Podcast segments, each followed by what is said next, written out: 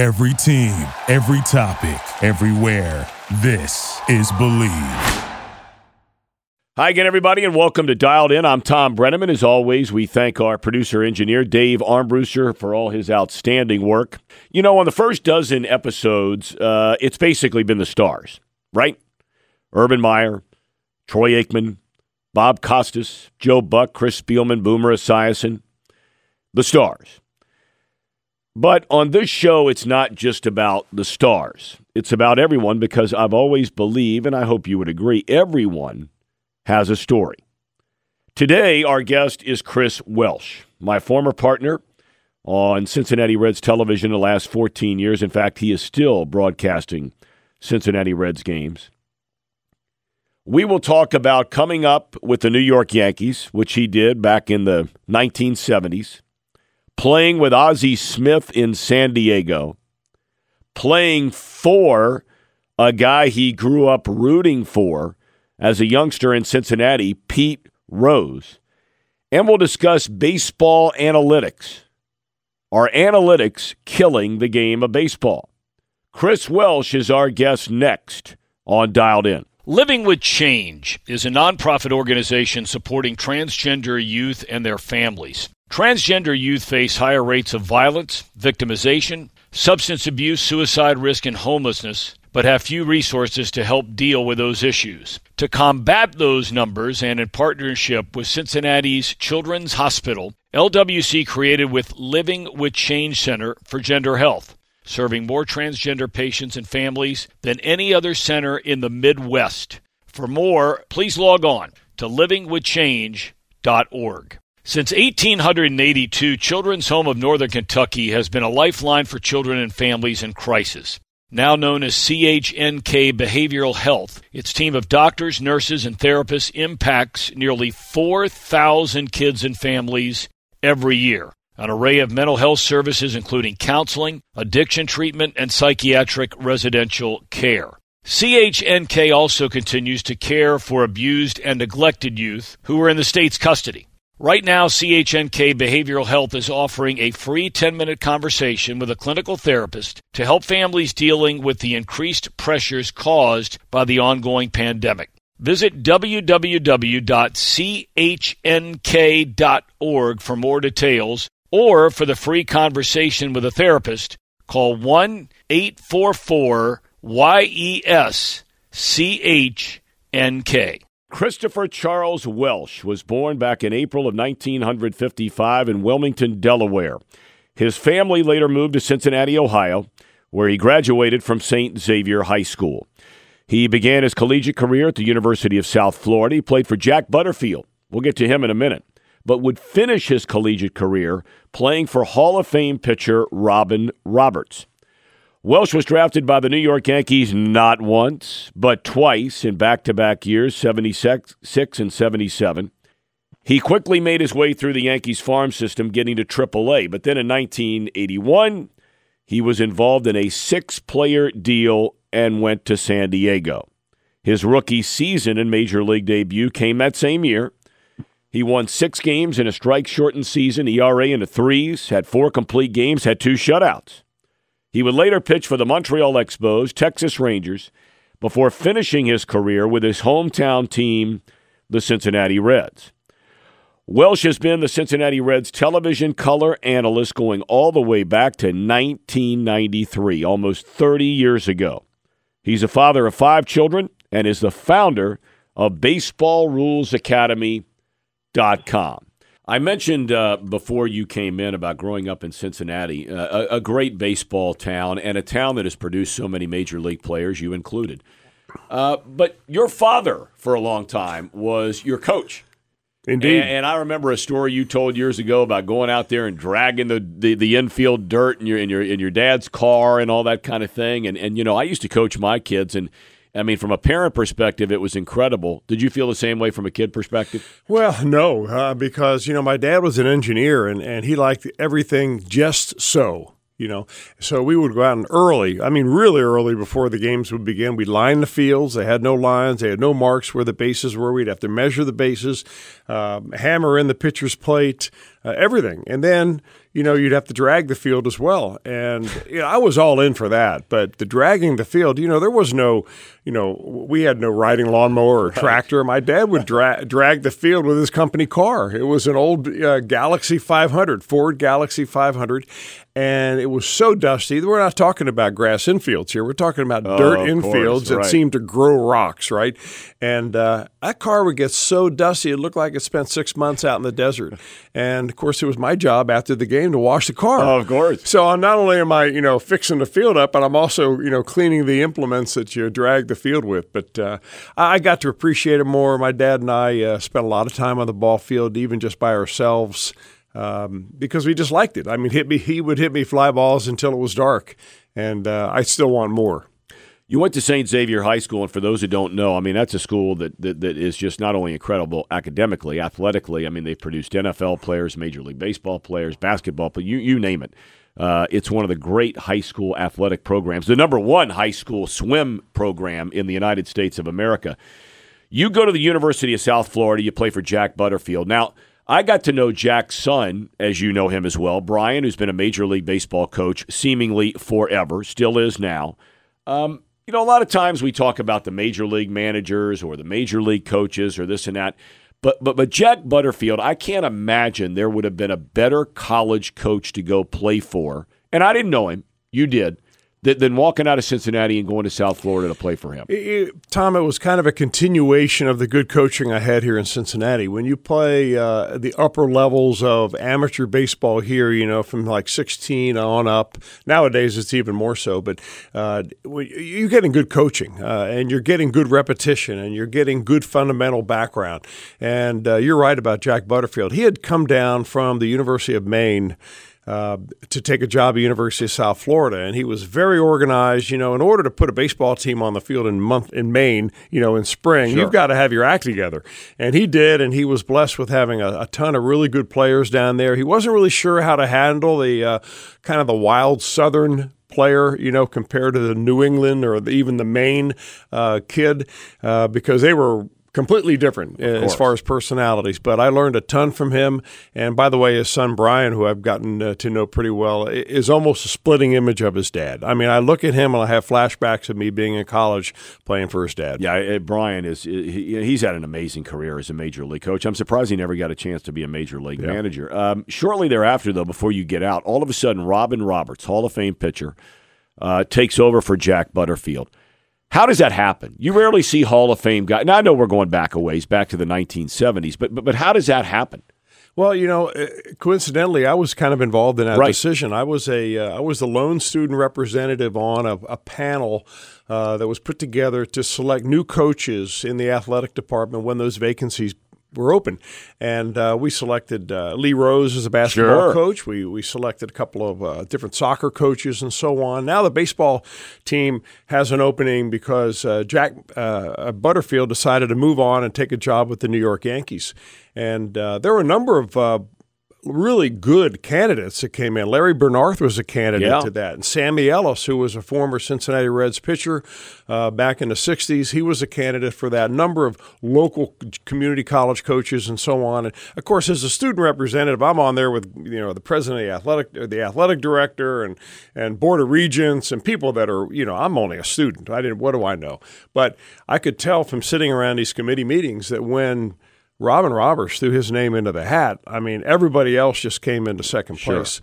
And um, for some reason, you know, he retired. He lived in Temple Terrace, uh, which was right in the community next to University of South Florida. He wanted this job. He wanted to kind of give back to baseball uh, what he got from baseball, which is teaching youth and so on. And uh, you know, it was so wonderful to play for him because for a guy that was in the Hall of Fame and so naturally talented, I mean, here's a guy that I think he won 285 games. He told me that most of his games he threw nothing but fastballs for the first seven innings. Wow. And then he would start breaking out his other stuff Right. because you've already seen the hitters three times. And uh, so, you know, he gave this like sage, very simple advice. I remember one day he told me, he says, Lefty, you get a runner there at third base and, you know, you should do what I did. I said, well, what's that, coach? he said, you just add a foot to your fastball. and I said, "Well, what you see right now is what I got." that's right. That's there is right. no foot left. that is funny. You know, a lot of great, a lot of great players were not necessarily great managers, coaches, teachers. He, he was a good teacher. He was a good teacher. You know, he he probably prepared me for pro ball. I was a good college pitcher.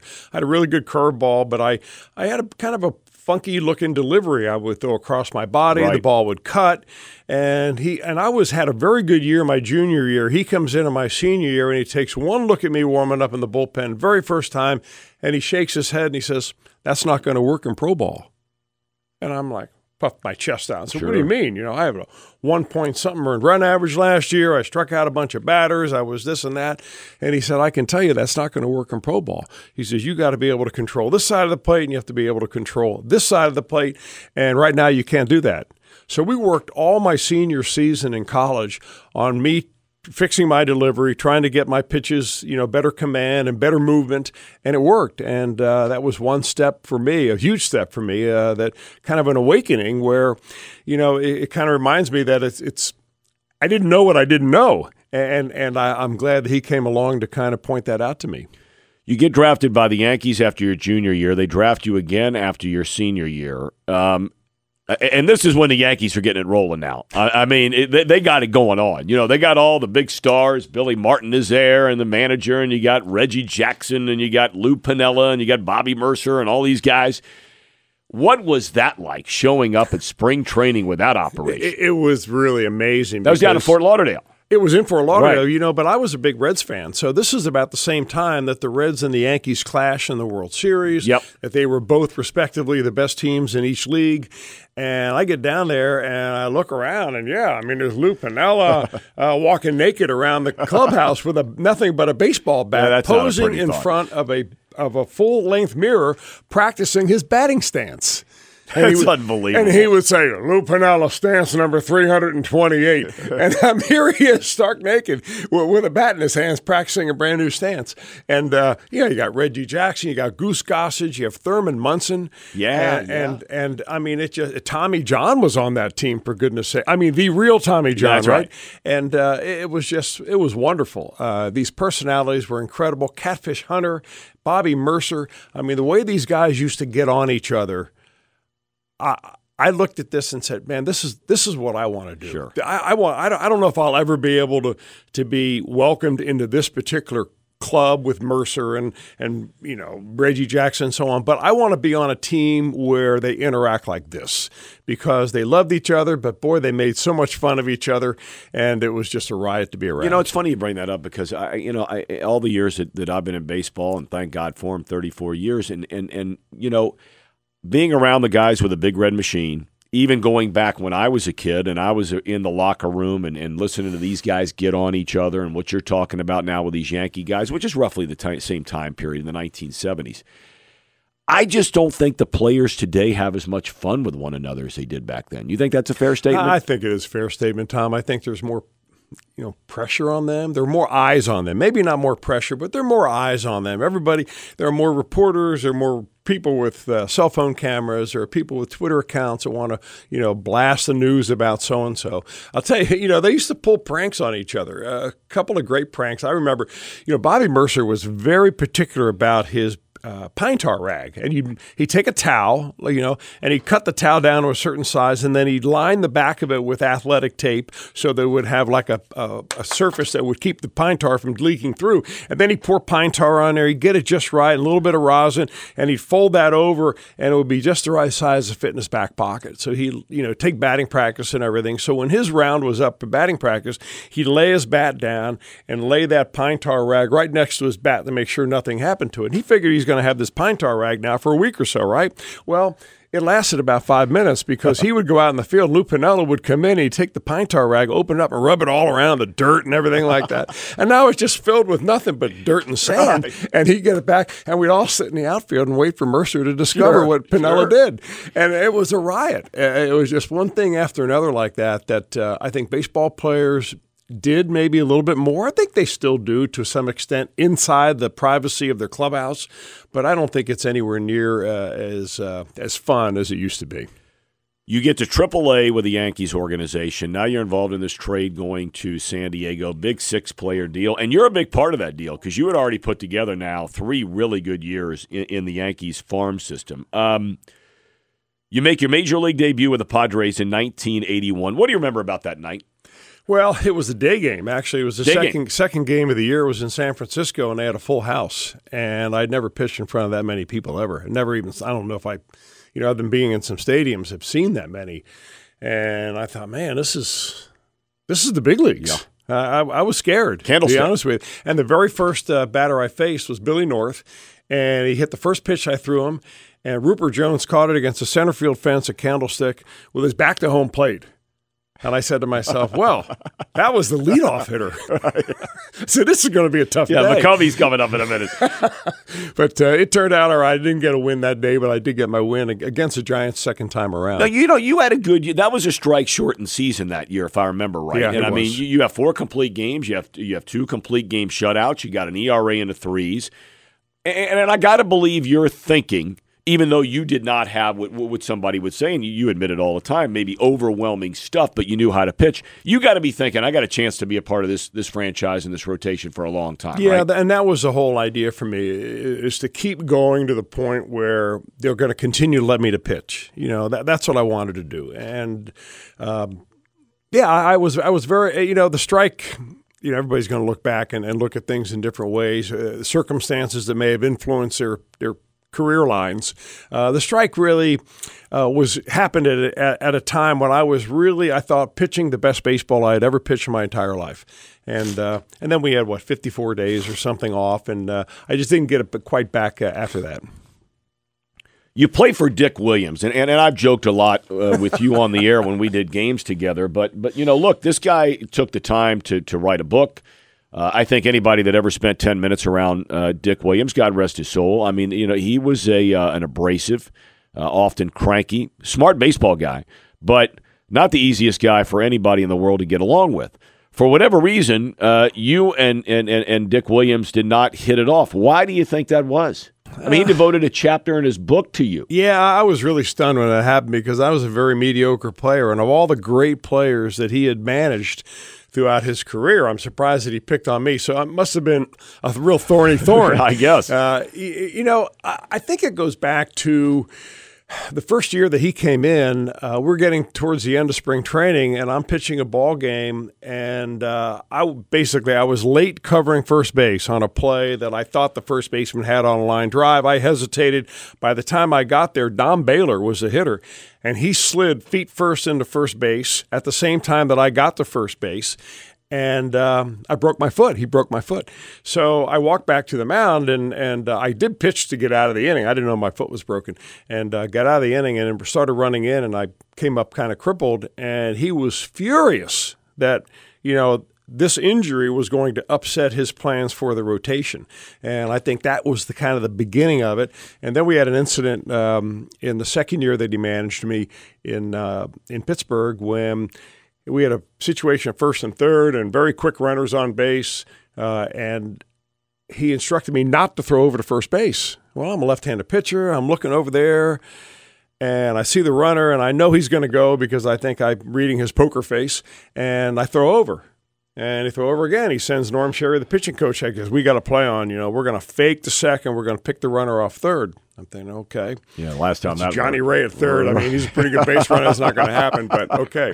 And uh, I had made up my mind I was not going to throw to first base, but then I look over and then the, the runner's got even a bigger lead than ever.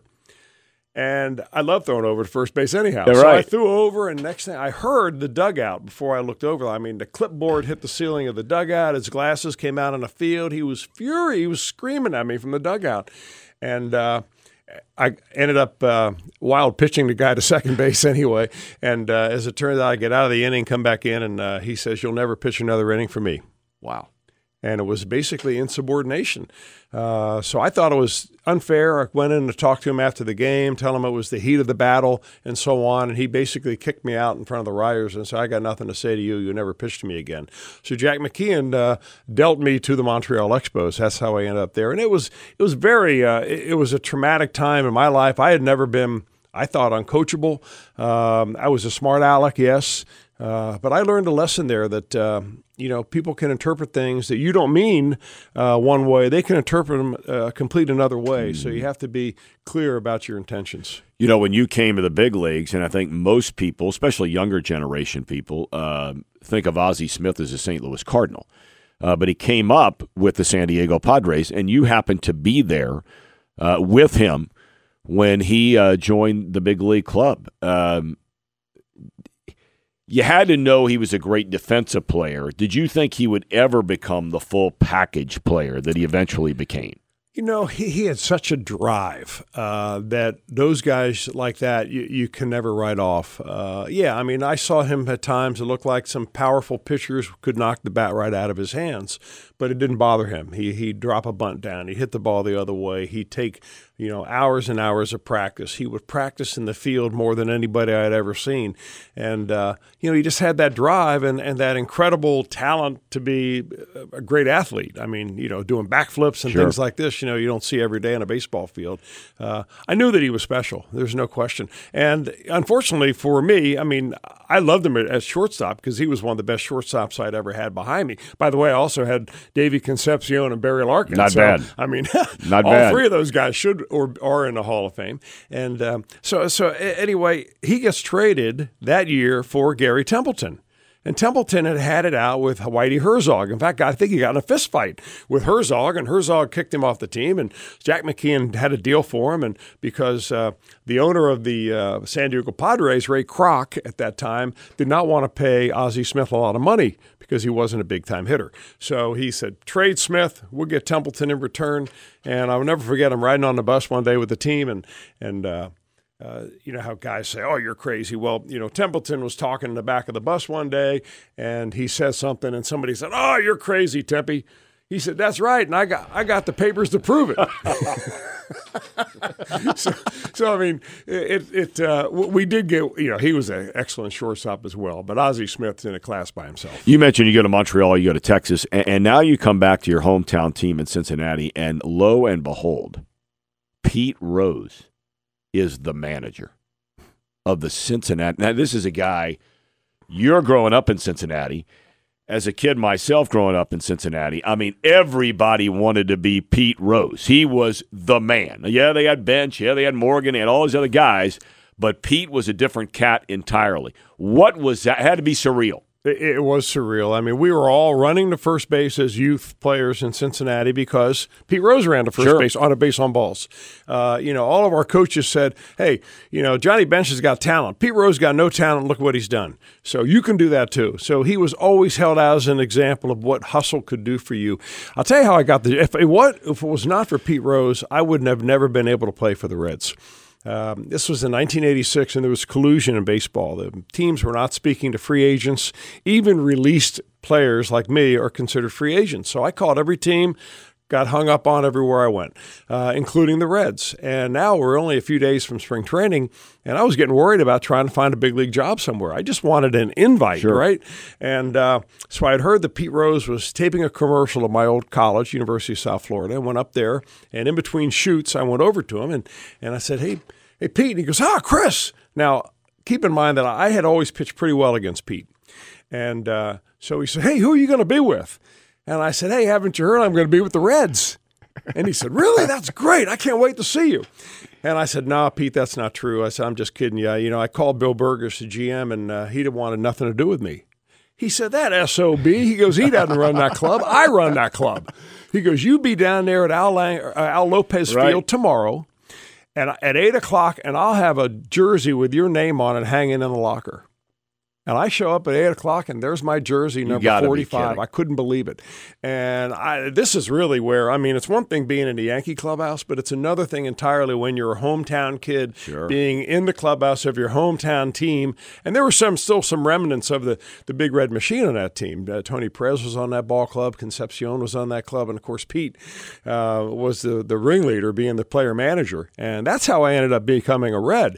Uh, I knew I had the general manager now didn't like me very much because Right. I went around him, but I got Pete Rose on my side. Hey, amen to that. I, I think a lot of people who don't know Pete Rose. I mean that that is that is vintage Pete Rose. If you know him, and um, the the guy's the best. You, you think he ever gets an Hall of Fame? Uh, yeah, I do. Unfortunately, uh, he, he probably won't be around to uh, Yeah. uh, to celebrate that. But he certainly. I mean, I'm I'm of the impression or, or the you know the the opinion when it comes to the Hall of Fame that you know eh, when people say Baseball Hall of Fame, that's only part of the title. It's actually Hall of Fame and museum. So you really can't have a museum that's inclusive unless you include you know things that happened in baseball. And Pete Rose happened in baseball. And you have Yes, to somehow did. acknowledge that one way or another. You know, a lot of guys walk out of the game and they walk into the broadcast booth. That was uh, very far from the case uh, with you. You you finished playing after the 1986 season. You don't go in the booth to 1993. You got a wife. You got kids. What are you doing in 1987? Well, you know, I was doing some baseball on TV. Uh, I uh, was doing college baseball. yeah, yeah, forgive me. uh, For Sports Channel Florida, and I worked uh, uh, with Frank Messer, a longtime Yankee and uh, Chicago White Sox announcer. And I did probably 15 of those uh, games per year. Got picked up by ESPN to do some of the regional uh, NCAA games and so on. But still, back in those days, there weren't very big audiences watching college baseball, but I did have a tape uh, from that reason. I also was involved in a, uh company that had some other baseball players in it, uh, but it was completely unrelated to sports. It was a employee leasing company. It's kind of a payroll uh, benefits company, uh, and they were very popular in Florida at the time. And and I, uh, you know, like a baseball player that I was, I mean, I put everything I had into that. So when when I got took over as a as a partner in this business. I mean, I was working eighty hour weeks. Right. I was up at six a.m. not coming home till eight o'clock at night. I was traveling all over the state of Florida trying to get the business going, and I put in with the same level of effort that I did when I was tra- training to play. And I was stunned to see a lot of business people didn't do that. I mean, when five o'clock came around, they were going home. I'm like, "Wh- wh- "Where are you going?" I said, "We got to finish this project." Sure. She says, "No, I'm I'm going home." And uh, so it it uh, was kind of an eye opening thing for me. So when the Reds TV job became available, I, I was all gung ho to try to try to get that. It's incredible. 29 years you have been in the booth. Uh, George Grande, most of that year, most of those years, uh, not a better human being that ever lived. An incredibly talented guy, and and and and, and, and boy, we think about him and see him often. Um, in recent years, analytics. Uh, I'm not going to say you are all in on analytics, but uh, to a high level, uh, you're in on analytics, if that's fair to say. Um, do you think that analytics has been good for the game? Well, I, I don't think you can break it down quite like that. Uh, I mean, it's like it's a new discovery of how to evaluate things. I mean, so if I'm a scientist and I find a new scientific method by which I can, uh, you know, test my uh, hypothetical theory, then um, I'm going to need to use those tools. And I think that's all it is, is a set of tools. Uh, I don't like the way that baseball has completely embraced it and in so doing pushed people out that have good things to say about baseball and can help baseball. And what I mean by that, there's so many good scouts and so baseball uh, and good baseball people that are unemployed right now uh, because they've been pushed out by younger, more inexpensive or more uh, yeah in- inexpensive uh, replacements, where it's a lot cheaper to hire a a whole room full of analysts that will do their work on a computer than it is to send scouts all over the place to actually watch games and evaluate players. Uh, I think there needs to be a blend. I mean, there are some new statistical um, equations that I think are wonderful to evaluate players by. Uh, I think that the tool, and there's a couple different tools, and then the other set of tools you have are those analytic tools that that help you develop a better athlete. Uh, how to make somebody stronger, how to make somebody Sure. be able to throw faster or have better bat speed or quicker to the to the ball in the air and so on. Those things are all really good, but I think you can't forget that baseball is a game of human beings versus human beings, and it's not being played by computers. Uh, and I think when it all comes down to it, that is the, the, the those human beings that can handle the big moment are the human beings that are going to win the games. And um, doesn't matter what the stats say. And I, I, I, I still think that there's a, you know, Joe Torre said it became a famous line. There's a heartbeat in baseball, and you can't forget it. You started a few years ago, and man, I, I watched you work on this thing uh, morning, noon, and night. Uh, BaseballRulesAcademy.com. I, I I find it to be a fascinating website for people who are working um, because, you know, all my years doing the NFL, I would always be amazed at how frequently a head coach of an NFL team would not understand a rule and it would end up costing him a timeout in a game, which could be huge when you come down the last two minutes of a game or the last quarter of a game, whatever it might be.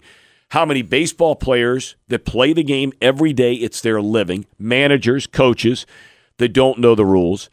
And then you mm-hmm. now this website that you've created, I mean, it goes all the way down to rules at the collegiate level, rules at the high school level, and uh, to a lesser extent, even even the young kids playing. I mean, that has to be extremely gratifying of putting that thing together and watching that thing build up. You know what it's like is you're starting to roll a snowball up the hill, and like a snowball that goes down the hill, it gets bigger and bigger. Sure. Unfortunately, when you're pushing it up the hill, it gets harder and harder to push. I did. I started this really for me. Uh, I I thought that being a baseball player, I played ten years, five in the big leagues, five in the minors, played college ball, was always kind of a student of the game. Uh, I thought I knew the rules until you know, the first quirky situation happens on the field. We're going to be back right after this. And I'd have 90 seconds to look up the rule in the rule book and came back and, and had to tell people, you know, folks, I don't know the rule here. I don't know how many bases he's awarded. I don't know why he's out, whatever it may have been. So I decided to create a little database, um, putting slang words and phrases in, and then it would connect to a certain rule. So I could look something up easily, like, you know, uh, uh, thrown ball hits the runner you know, and it would come up with the. So when I started doing that, and then and I realized, man, this is a very complex rule book, and it's conflicting. It's it's uh, it, it's, it goes from one end to the other. You have to you have to you know cross reference like three different rules to figure out one situation. So. Uh, it just got bigger and bigger. I teamed up with a couple of other people that have been um, really good uh, to me as far as being using their um, their writing and their blog posts and their there are articles about it. Uh, so it's become now a uh, kind of a passion for me. My wife's scratching her head saying, Are you ever going to get your money back out right, of this? Right. And the chances are no. But we're getting about 3,000 people a day on the website. Uh, it's free. Uh, there is a premium section out there, but I'm really proud of it because it's helped so many people understand the rules. And, and it's the one thing that I think, you know, you bring up analytics, and teams have spent so much money on their analytic departments, you know, in order to win maybe one or two extra games a year, right? Well, how many games you win or lose by your players knowing or not no knowing the rules. No doubt about it. I mean, just as recently as the 2019 World Series, Trea Turner was called for an interference play, runner's interference running to first base. And it became a big thing because it happened to be in the World Series. And he had no clue that you're not allowed to run on the other side of that white line. And that's like one of the most basic rules in baseball. And here's a guy on the biggest stage in the biggest game of his life, uh, almost lost the game because um, he didn't know the rules. And and uh, so. I uh, I really wish that teams would spend a little bit more time teaching their players the rules. Maybe grab them uh, 15 minutes out of that weight room mm-hmm. and, and, and put put some rules knowledge in their heads. And again, that's called baseballrulesacademy.com. Before I let you get out of here, you know, uh, you, you, mentioned your wife and asking you the question about uh, you know, you ever going to get your money back out of this thing. uh, you and Beth have been married uh, how many years now? Uh, eight years. Okay, eight yeah. years. And and in recent, you know, just recently in the last year or so, uh, her mom and dad have uh, like like like everybody that's listening to this. It, it happens eventually. You know, you, you, you watch your parents start to deteriorate physically, mentally, whatever it might be. You and your wife made the decision recently that you're going to move out of your house and you're going to move in with your in laws, her mom and dad, uh, to be there for them as both of them at the same time are going through major, major medical issues. This is real world stuff. Um, you haven't been in there very long, uh, but but but if there are people out there that are facing this same kind of situation, you would say to them, what? Be kind. Uh, remember kindness. You know, at the end of your life, um, things don't always go as you plan. I mean, you know, here we I'm I'm in my 60s, you're in your 50s, or kids that are in their 30s and 20s and so on, and and, and you know, death seems like something that's going to happen way down the line. But when it comes around, it doesn't always come in the plan that you expect. Mm-hmm. You know, not everybody goes home one night and dies in their sleep, and and you know has a great life.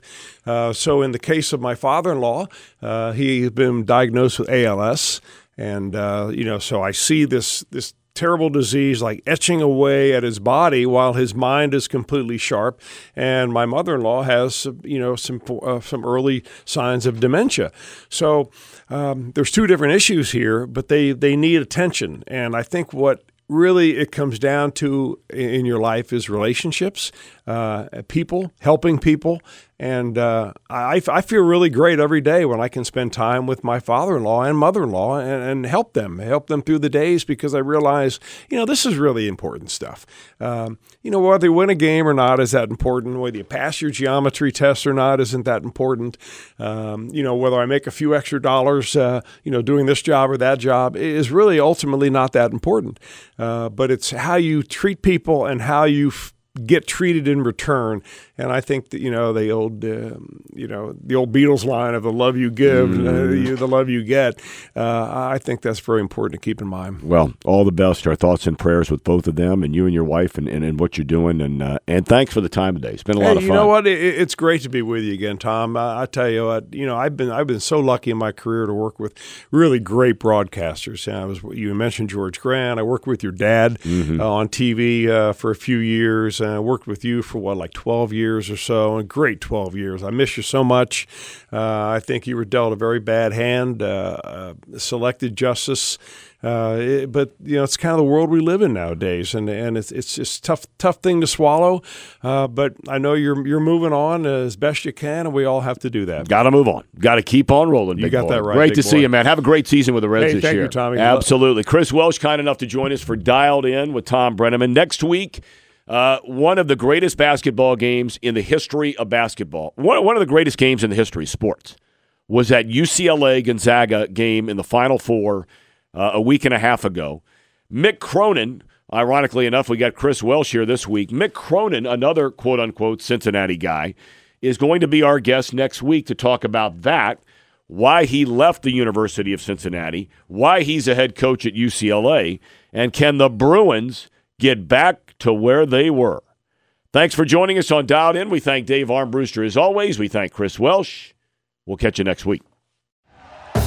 Thank you for listening to Bleav. You can show support to your host by subscribing to the show and giving us a five star rating on your preferred platform. Check us out at Bleav.com and search for B L E A V on YouTube.